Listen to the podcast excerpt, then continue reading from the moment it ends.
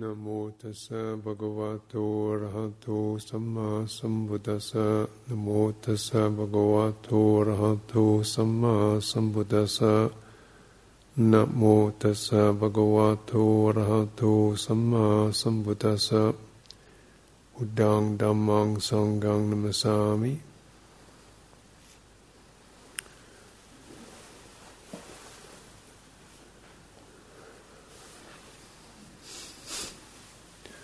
So tonight we're having a meditation vigil, and this seems a very suitable way to to um, commemorate um, the passing away of Ajahn Chah, or really the life of Ajahn Chah, which is somehow you know, culminating in this passing away, which was a, a very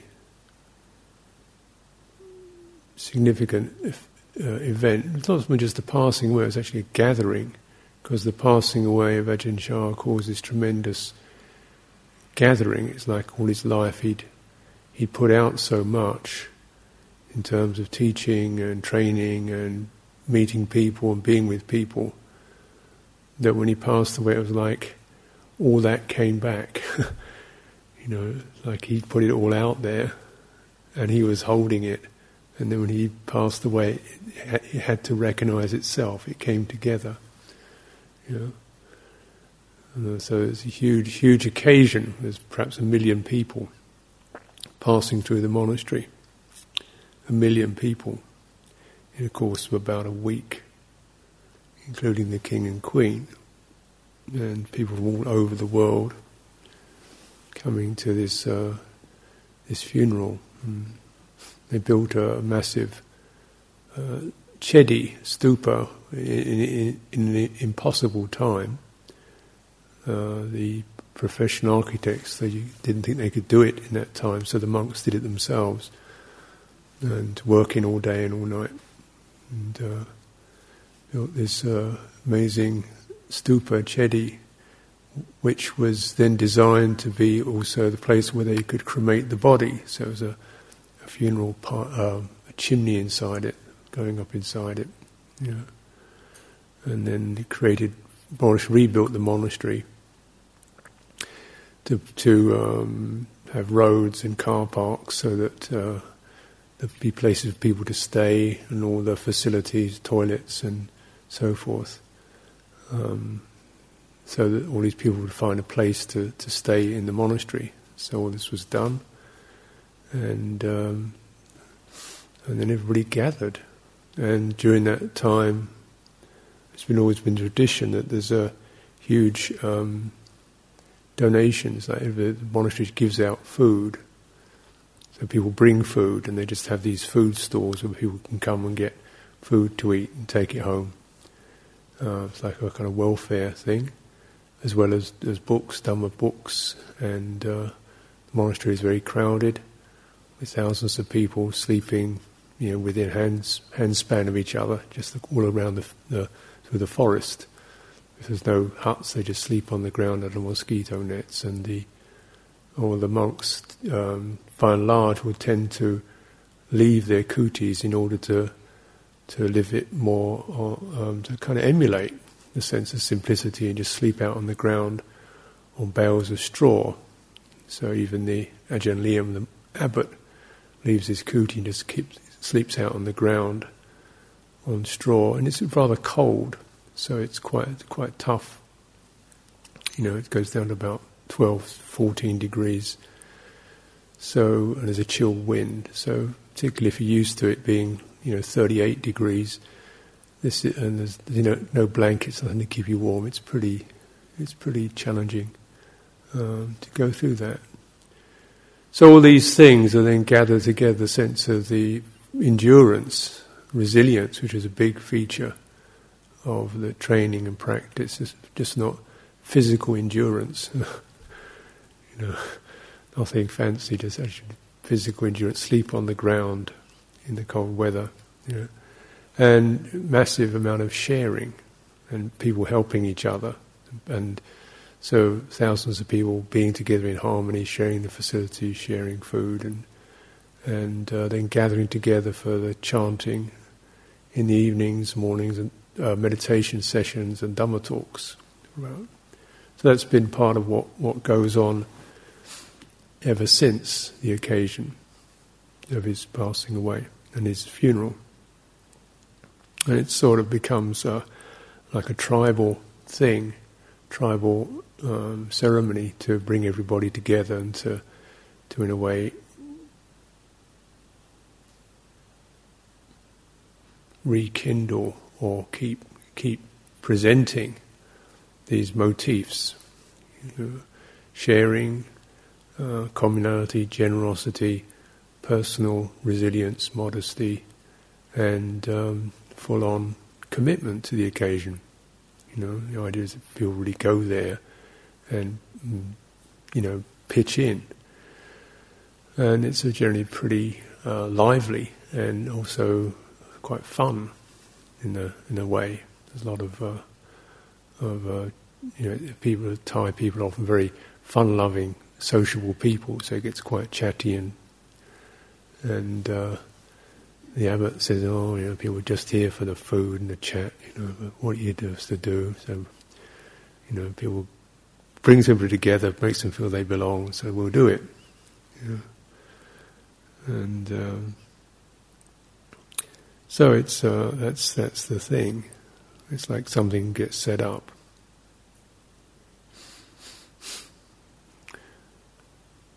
And uh, so, with what Ajahn obviously uh, there was nothing there in the 1950s. Ajahn Chah spent his early years traveling, uh, training. It's been a few years as a junior monk, then started wandering. Spent about seven years wandering, living out under under one of these um, what's called a kraut, which is like a like a beach umbrella with a mosquito net hanging from it. So you just carry it around and pitch it, hang it in a tree, and sleep under it, curl up in it.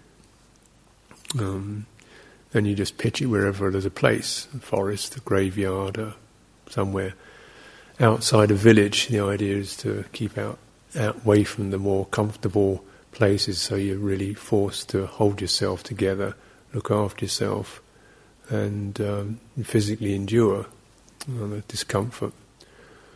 Um, meeting that, because um, it's, and then after that he uh,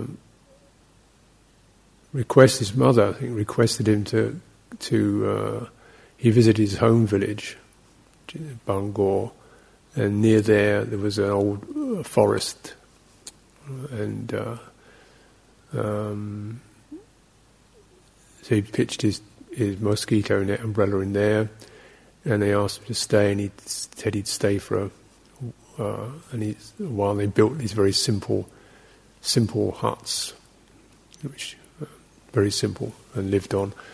The alms food, which should also be very simple, generally just a ball of sticky rice and maybe some chilies, and maybe banana, a bit of rotten fish occasionally.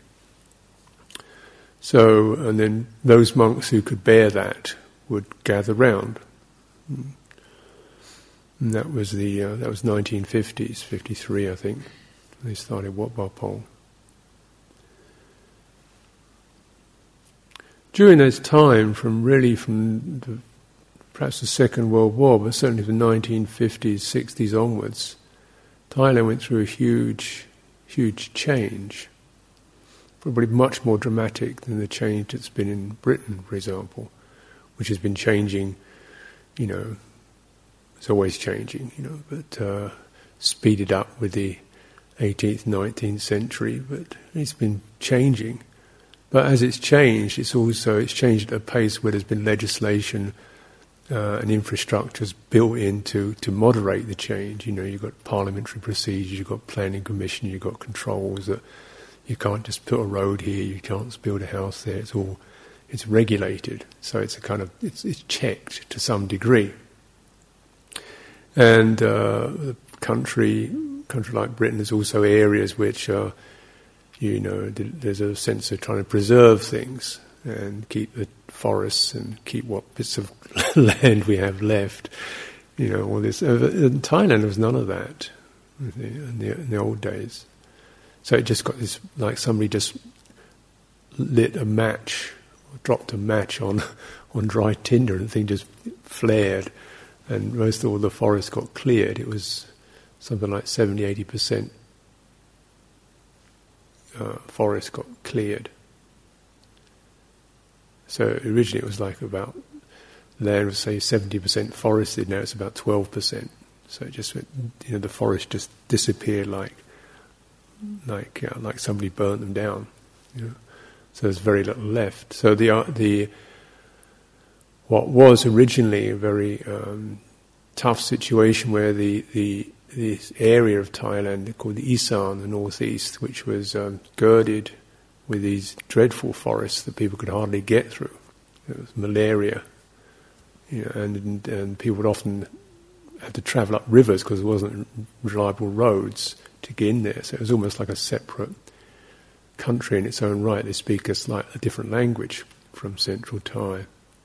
So it was full of disease and forests and uh, snakes and animals and people, you know, f- carved areas of land out within that to, for paddy fields for rice. Um, and during that time, from the 1950s onwards, all this got cleared. So now the only bits of forest you find left are actually inside the monasteries.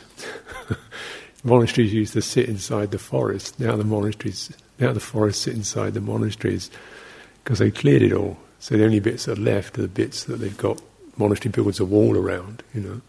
And often monks take it upon themselves to go and live in areas of forests to, to somehow try to, by their physical presence, prevent the forest getting cut down. Mm. And uh, so it's uh, this huge, rapid development, uh, and uh, in in these 30, 50 years or so. Mm. And uh, from being in the, you know, Thailand really only coming together as a country in the in the 20th century. It was, it was originally just before that was a series of regions that had some affiliations but didn't really represent a unified state. So, the, as a unified state, it's really only 100 years old. Um, so, what was more prevalent was local customs and local traditions was the thing. It wasn't like central government held it together. It was local customs, local traditions held it together within these forested lands, which would often be somewhat separate from the, from certainly from the city, Bangkok. Mm. And all that changed. Mm. So, you know, even in Ajahn Chah's days, it was all going, it was shifting, changing. So the very ethos that the forest monks came from, which was a forest, where you have to, you know, you might get lost in the forest, you have to deal with malaria and, and these difficult diseases, gone, you know. So, you know, the thing that you were kind of practicing with disappears. You know, and why practice with it? Because it somehow it, it was the uh, the thing that was there in your face as the basic understanding of what dukkha was. You know, dukkha is the is the physical difficulty, the loneliness, the barrenness, the hunger, and uh, the, the, the all that. You know, and you just put the mind up against it to see how it's how it can handle that, how it can be with that. No, most of that has now disappeared. In a way, the forest monasteries can be end up being victims of their own success. They become very well supported and well respected, so they're rather you know, um, affluent, and so their tendency is to try to, you know, give away their wealth because you know it can it can ruin it. So there's a lot of spreading and sharing and distributing what they gain over over many monasteries. So what's happened is it's from being kind of a solitary thing where a one or two monks or a little group of monks would camp out in a forest. The forest is gone, the mo- monasteries are built, and instead you have uh, a sense more like of communal responsibility rather than individual practice. You know, the practice is almost turned around to be it's still individual, but it's an individual to feel responsible for the for the welfare of the group. That becomes the big um, uh, testing ground, how to keep two or three hundred monasteries supported in contact with each other.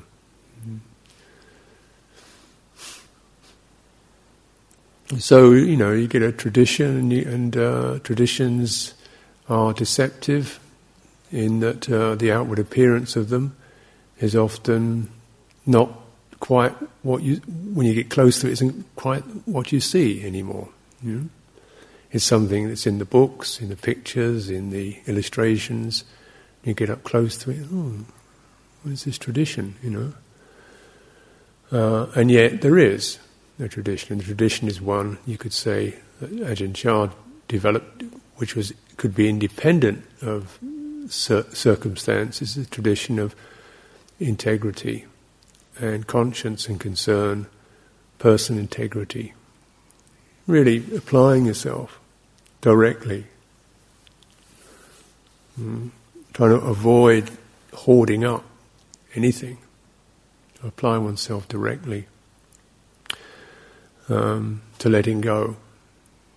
Apply oneself directly to, to, to that practice. And so, in a way, this is, this is what the and the conscience to keep checking when you're getting lazy or getting slack or or coasting or puffing yourself up a bit, you know.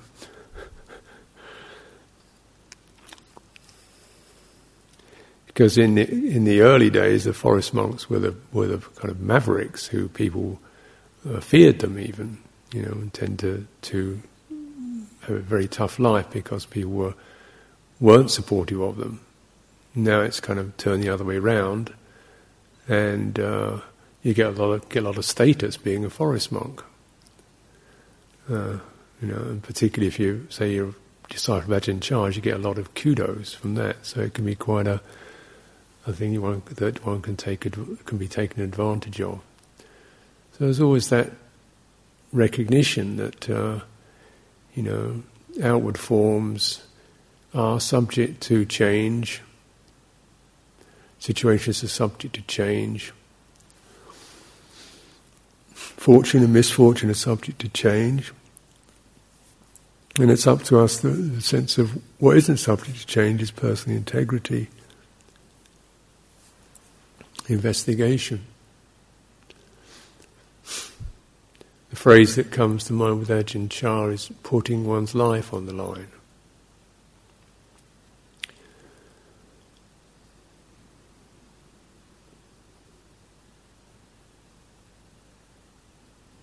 meeting the challenge. Going over the edge out of the security. This, in a way, is the lifeblood of the tradition.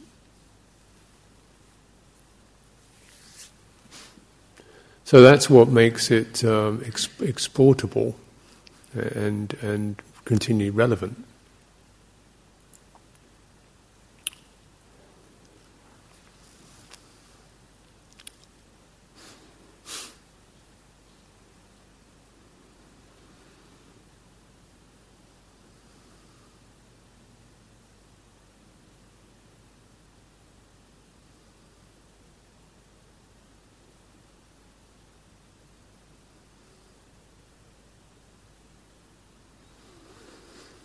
Ajahn Chah himself uh, came to the West um, on two tours of America and Britain.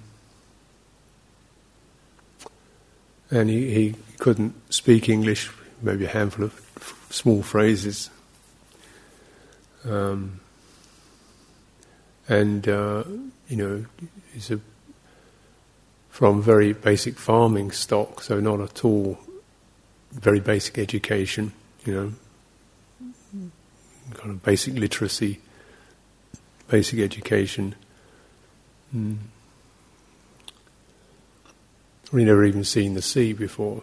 You know, you live in this area where it's basically it's paddy fields, water buffaloes, and uh, rice rice farming. The cycles of the of the year going through that. And yet he, uh, came to uh, Britain and America and was very amused by it all.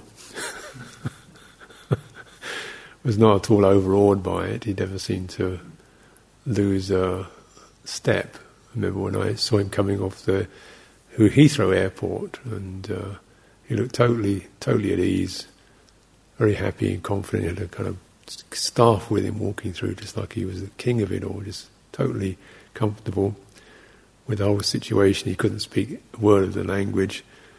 You know, he's in an airport in a foreign country, and, and uh, completely at ease with that. And then going and staying in a little house in London where we used to live, and uh, he was more at ease with it than, than anybody else.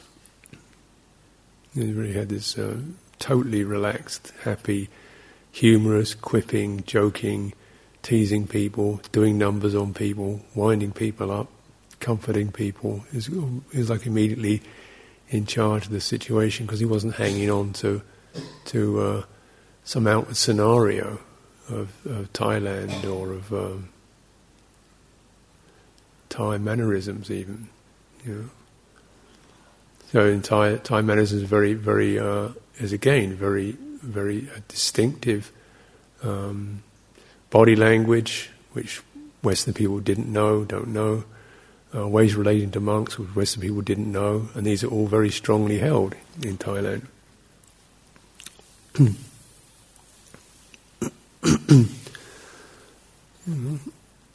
Ajahn Chah's, the feature of Ajahn Chah was his, his, ability to just always step, you know, follow integrity, conscience and concern, wish to help others, and uh, and to you know to put himself on the line, go out of security, out of his own territory into other people's territory in a way.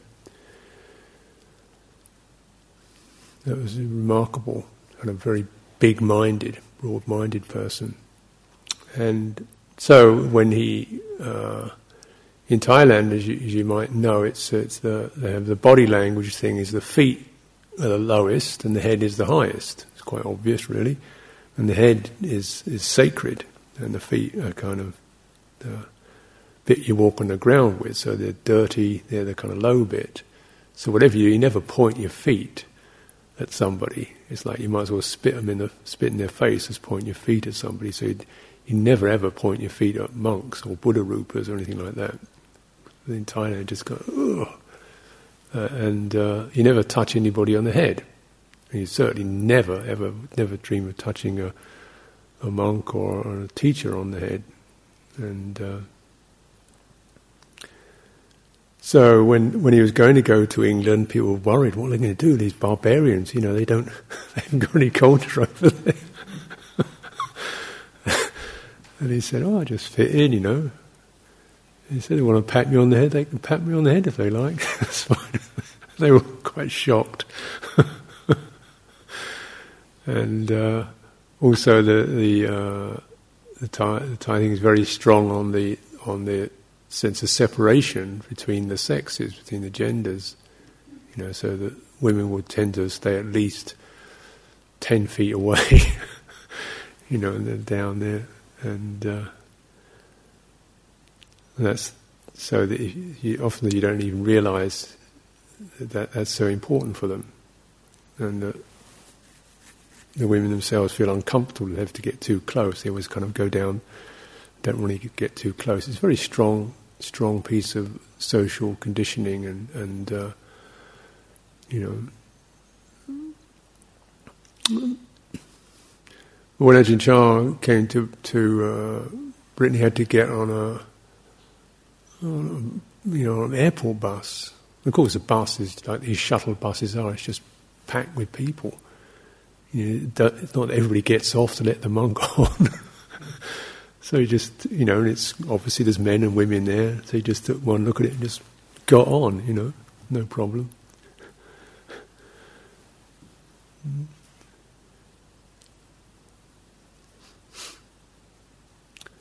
And in his own uh, monastery, he used to have. Um, obviously, it's um, about Buddhist country, but then because there were Western, particularly because there were Westerners there, the the, uh, there's a strong evangelical Christian movement in Thailand that tries to get people to convert, and they'll do more or less anything. They often offer, you know, abbots say, well, if you disrobe, we'll get you a truck, a pickup truck, and you know, a little house. So they they bribe people to take them out of, of Buddhism. Try, see they can get a they can get a, a prominent Buddhist to change his religion. They, that's uh, that's considered a great um, trophy. So naturally, there can be some animosity there. They've even sort of rewritten some of the Buddhist scriptures to make it seem that the Buddha is saying, well, you know, after a few hundred years, someone greater than I will come along. In other words, the Buddha is a kind of like a prophet for Jesus. So, so there can be some, you know, animosity or difficult feelings. But um, Ajahn Chah's Monastery, the the Christian missionaries would come round to try and convert the Westerners who were there, and he was fine. He said, "Fine, you know, can, you know, people want to can be converted to Christians, that's fine with me, it's no problem. And uh, he, one time when Ajahn Sumedho brought a, a, uh, a little entourage over from England of the English Buddhists came over to Wat Pah Pong to see, you know, the great of home base, bastion of Buddhism. And at that time, the, some of the, the Western nuns there had converted from Buddhism to Christianity. So the, there were nuns in the monastery who decided, who'd become born again Christians. They were still, still living in the monastery as born again Christians, and Ajahn Chah just kind of didn't really seem to want to make anything out of it. And uh, then these, these, these Western nuns started trying to convert the um, Ajahn Sumedho's entourage to the true way. How Wat Pah Pong Buddhism was really, it didn't have any loving kindness in it, didn't have any compassion in it, it was just a dead end thing of, you know, cessation and wearing out and extinction, and it wasn't really the love and the light and the joy that was there with Jesus. And they were, so they were trying to convert these English people back to Christianity. So in, in, in Wat Pah Pong, within the monastery, So Ajahn Sumedho went to see Ajahn Chah said, look, you know, these you've got to stop this. I mean, there's these people supposed to be nuns, Buddhist nuns, and they're trying to convert my people to Christianity. And Ajahn Chah said, well, he said, well, maybe they're right.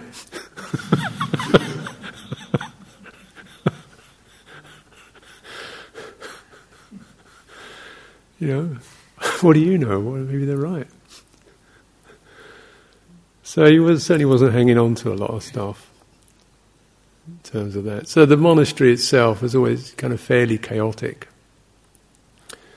uh, because uh, because of that sense of you know find out for yourself, and uh, you're not here to support some belief, some dogma, some system, some thing. You're here to practice with integrity, and uh, and actually, that was the thing that always seemed to bring it, you know, its central axis remained unshaken through all the changes of, because basically, if you, as long as that remains there and some people, enough people are embodying it, then the crazy stuff just comes and goes and passes through. And there isn't any need to repudiate something. Ajahn Chah himself, uh, also, he, he allowed, uh, when, the, when they started Wat Pah Nanachat, the, the international Buddhist monastery for Westerners, because he felt they'd be happier living with people of their own culture. Mm.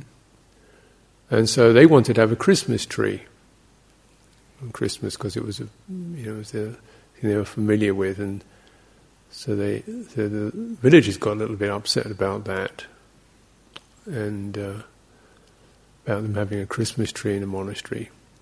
Ajahn Chah came along and said, well, you know, as far as I can see, teachings of Jesus are teaching people to be harmless and, and uh, experience loving kindness and compassion, and they're good teachings. So there's virtue and morality, and you know, not no greed or hatred. This is good stuff. We'll call it. It's not exactly. We'll call it Chris Buddhamus. it's quite heavy to mix them together. You know, whatever whatever brings whatever brings people into to a good focus. You know, in that way. So you know, we see a, a tradition, and yet, and yet also a tradition meeting the changes of, of the time, of culture, of suddenly becoming part of a multicultural world, a world where the familiar landmarks are being shifted and changed.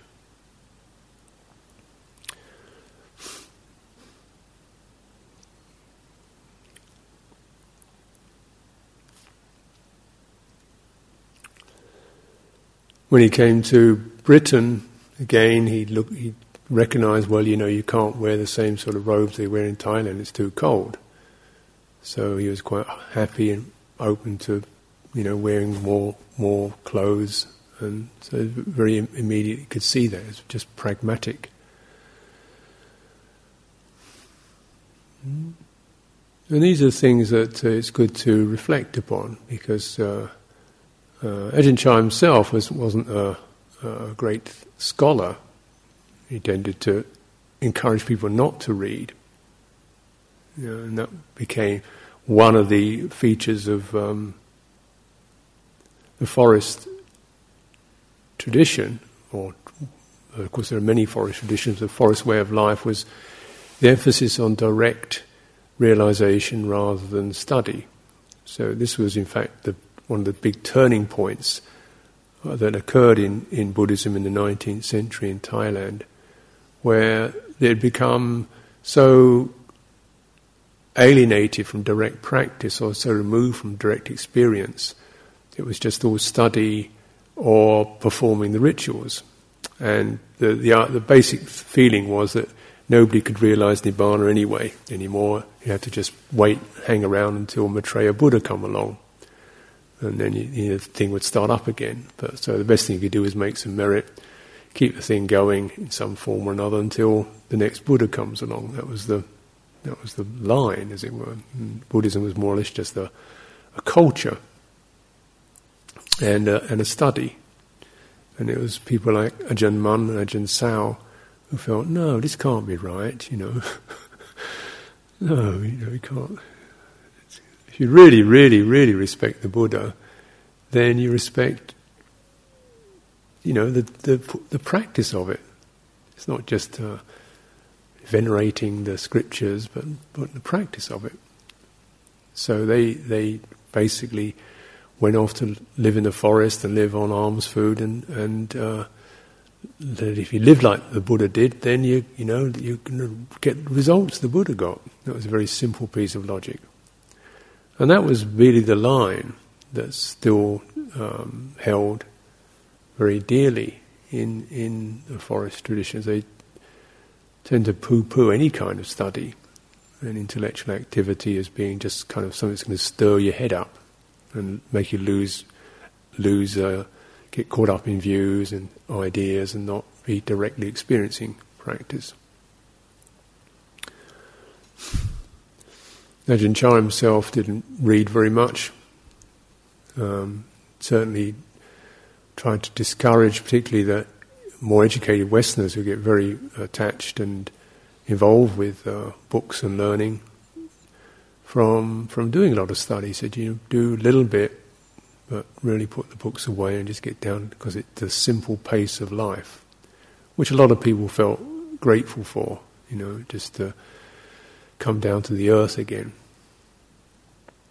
But the interesting one of the features was that there was always this, this ambiguities because it was always like any line he had, he always had a, a counterpoint to it.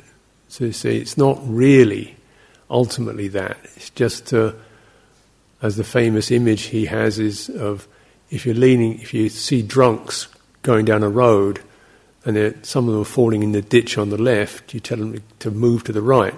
If the people drunks are falling in the ditch on the right, you tell them to go to the left. So the people who study too much, you say don't study. The people who don't study at all, you say you should look at the books. You know, so he'd always have counterpoises. And the only in his his kuti, which is very simple, the only image he had of a monk was of Ajahn Buddhadasa, who was a great scholar. Hmm. He, he's on the shrine, and uh, so so he held Ajahn Buddhadasa very because Ajahn Buddhadasa wasn't just a scholar; he was an iconoclast as well.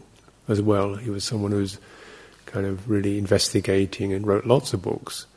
Uh, and Ajahn Chah really appreciated his sense of what he was doing in his own domain was was shaking the dust off and turning things upside down and investigating, and in fact shaking the shaking the study tradition around. So he was there. And Ajahn Buddhadasa had a lot of respect for Ajahn Chah. So it's interesting, you know, how you can kind of think that the, you know, the tradition is one thing, dependent on it's always this or it's always this form or we never do this, we never do that. But Ajahn Chah would always play it in different ways, and you could see that fundamentally it was using a form, using various forms in order to to bring around letting go, direct realization, whatever way, wherever you're coming from. So he taught um, thousands of people. And he'd have different ways of teaching monks or nuns.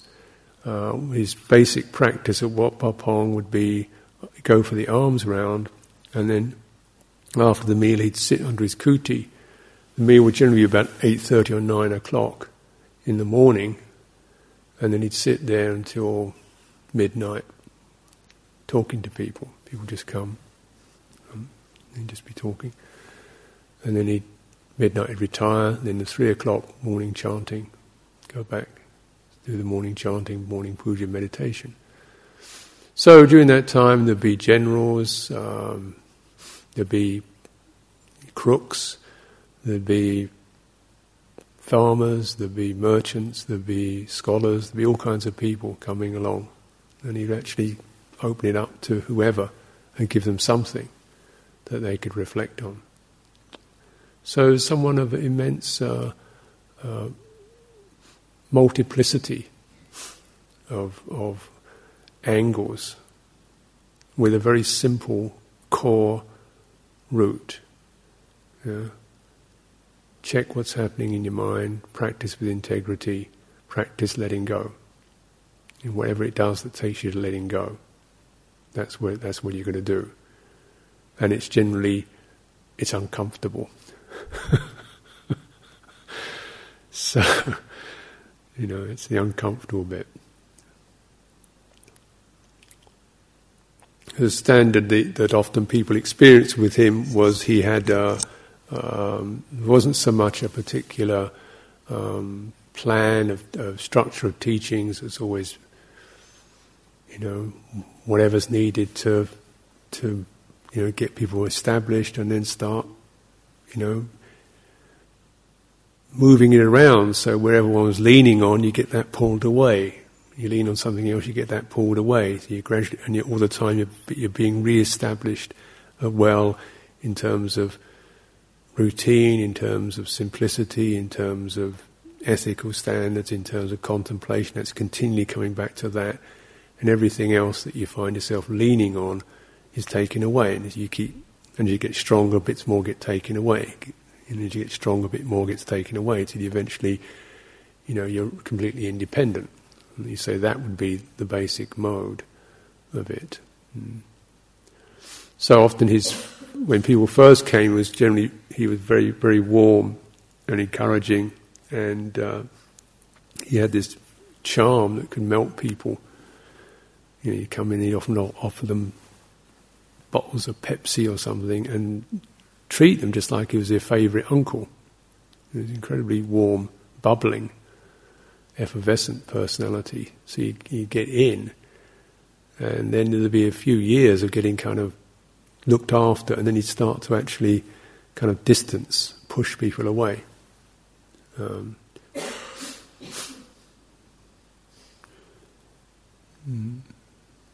send people off to other places. People get too fond of him, he'd send them off somewhere else. Some barren desert monastery stuck out on the borders with some grumpy old Ajahn, some tough one, or somebody you know you didn't feel very fond of, didn't a very pleasant personality. You're going to go and be with that. For he just gets sent there. It wasn't like, where would you like to go? He'd just say, you, you, you, off there, you there, you there, you go and live with him. That was it, you know. You wanted to go on Tudong, he'd say, no, you can't go. If you wanted to stay in the monastery, he'd say, you've got to go Tudong. so it was always like that. And yet, uh, um, because of his immense um, use of humour to uh, and and warm-heartedness, it was always a there was a kind of teasing quality rather than a brutal quality to it. Hmm.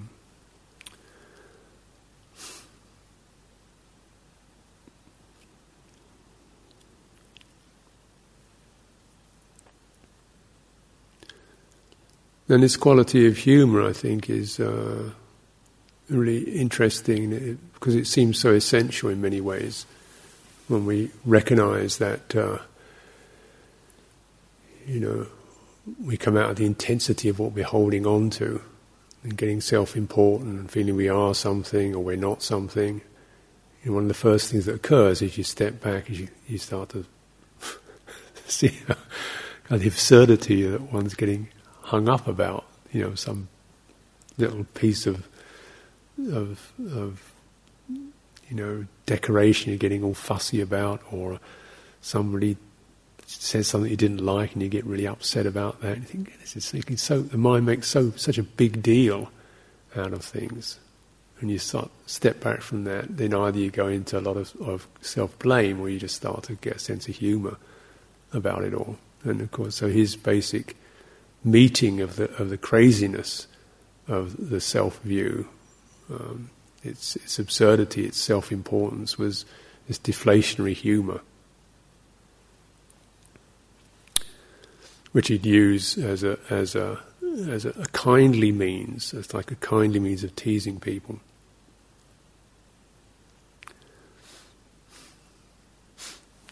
So I remember one of my friends, uh, Kittisaro, when he went to, see him, Kittisaro had been doing this um, he'd started practicing with um,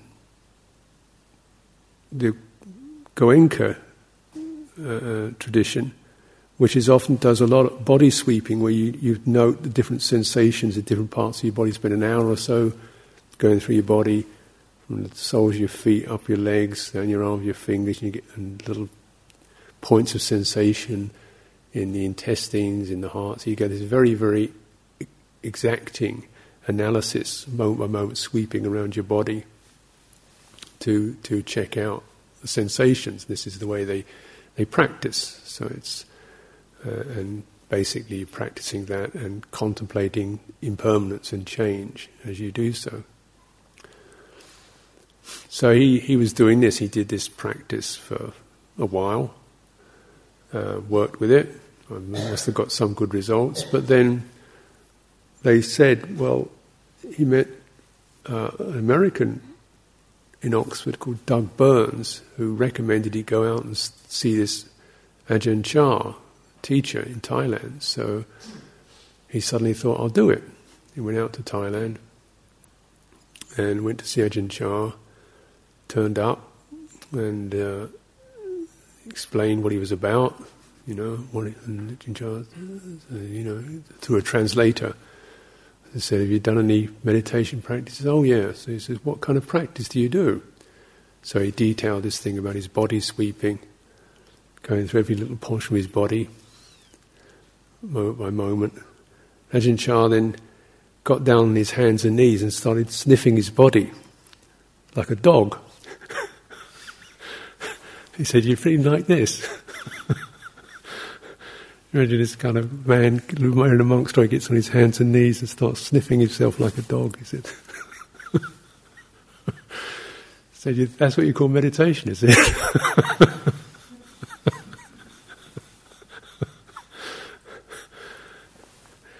and it wasn't meant to be unkind. It was just the kind of seeing how you can get kind of stuck on the technique, and uh, you know, he wouldn't he wouldn't really emphasize any particular technique, or he's very conscious of people's tendency to get to get inflated with a technique. Yeah. So he would never uh, never give anybody any sense of attaining anything. You know, some people would say, you know, they claim they're a sotapanna, and he'd say, "Oh, you're sotapanna, huh? Well, that must be better than being a dog, I guess." You know? Uh, so he'd, always undercut that any any sense of attainment. He'd never claim any attainments himself, or even um, or any hero worship. So when people asked about Ajahn Mun, who who is the most highly respected monk in Thailand in the last 200 years or so at least, in terms of everybody reckoned him to be um, impeccable and an arahant, and and people love to have these stories of people of their psychic powers, or their prowess, or their ability to fly, or something like that, or read minds.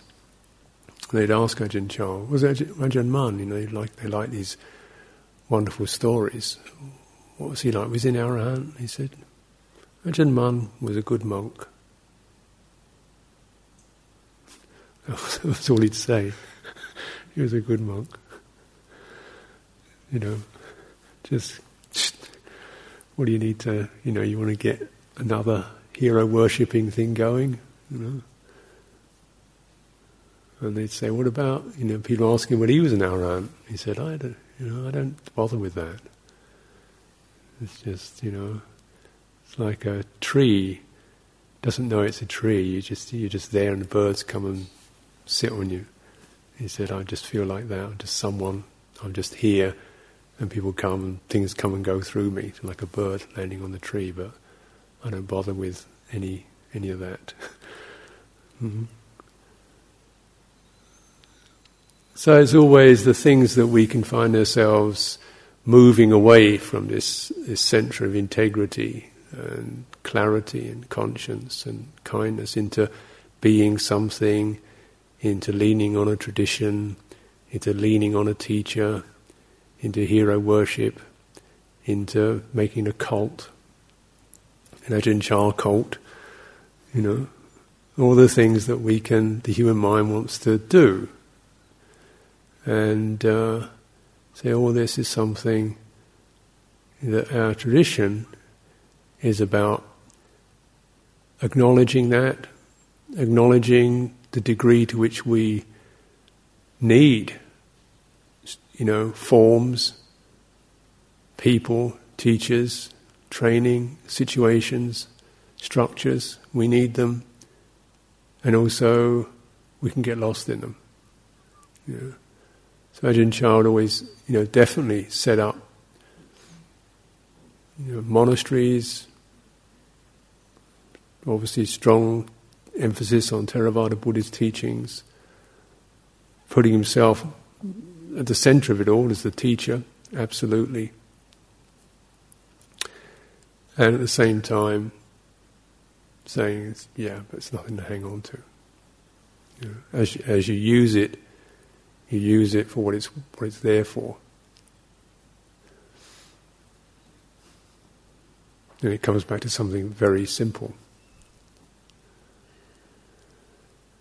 So I think this is, uh, to me, the the encouraging thing, you know, worth celebrating.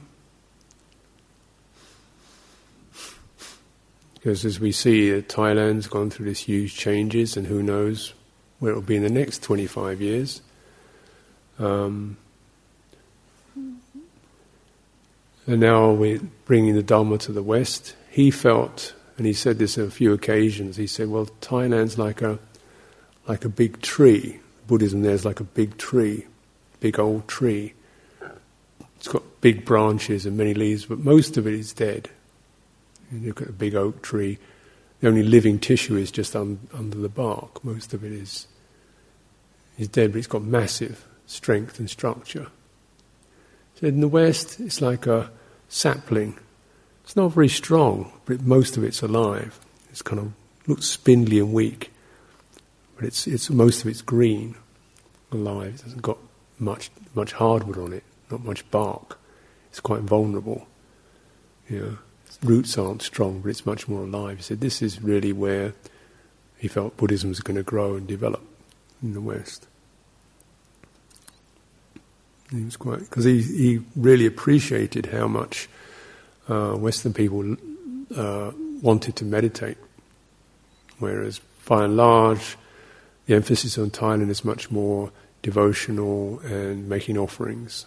Uh, and so he really appreciated and respected Western people's interest in knowing for themselves, finding things out for themselves, and committing themselves to to uh, direct experience. So, you know, to me, I obviously I've, I've met Ajahn Chah, stayed with him some. I've heard many, many stories. I've been to the monasteries. I didn't spend a lot of time with him because I was late in his life. Uh, but everything that I've heard, both from other people and what I saw for myself and heard of him, stayed stayed in my mind.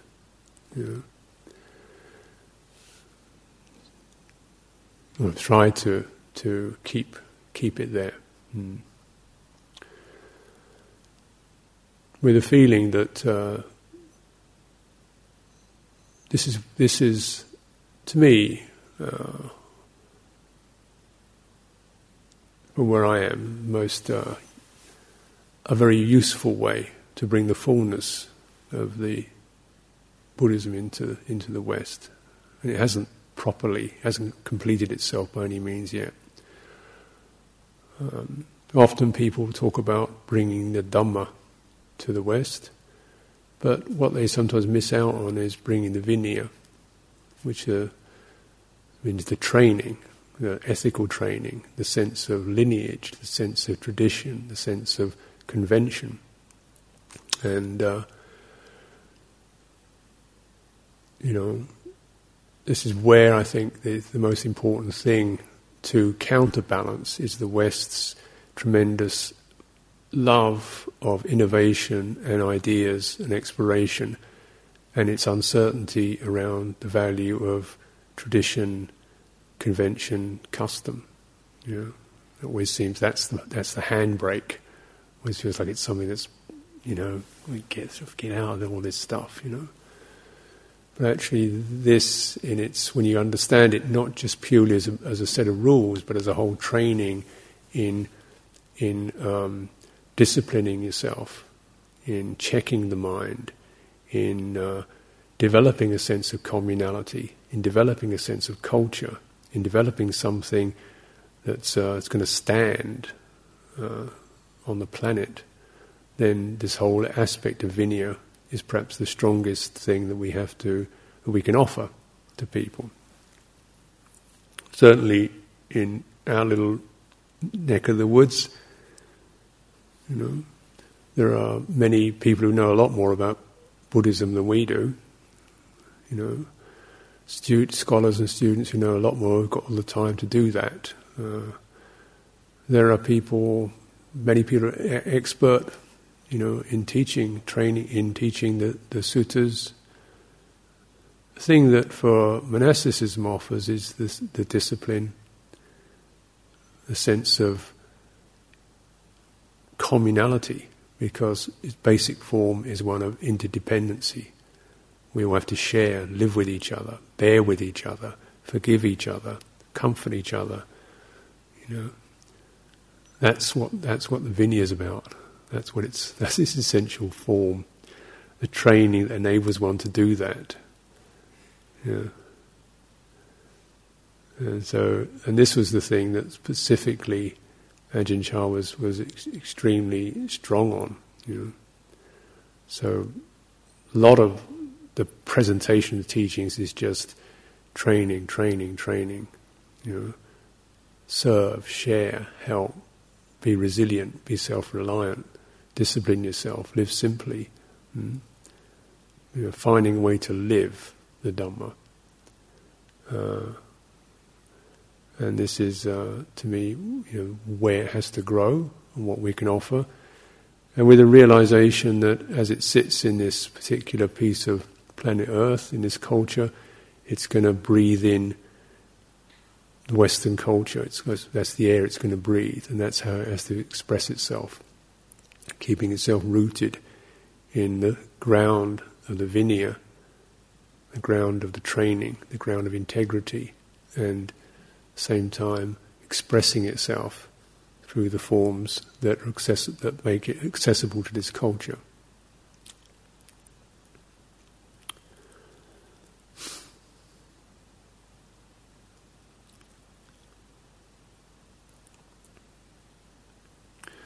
So tonight we'll have the a vigil. So I think this is again, as I said, the, perhaps the most direct way we can uh, um, commemorate and show our respect gratitude and try to, to be that growth point, everyone. You know, to put ourselves into a little bit of effort, of giving up, of commitment, you know, to be part of that growth point of the Dhamma in the West. You know, for our own welfare, for welfare of others.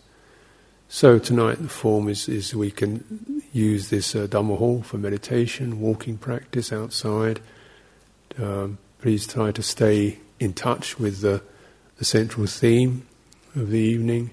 And if we meet again at about um, 11.30, then we'll do some chanting and conclude the evening.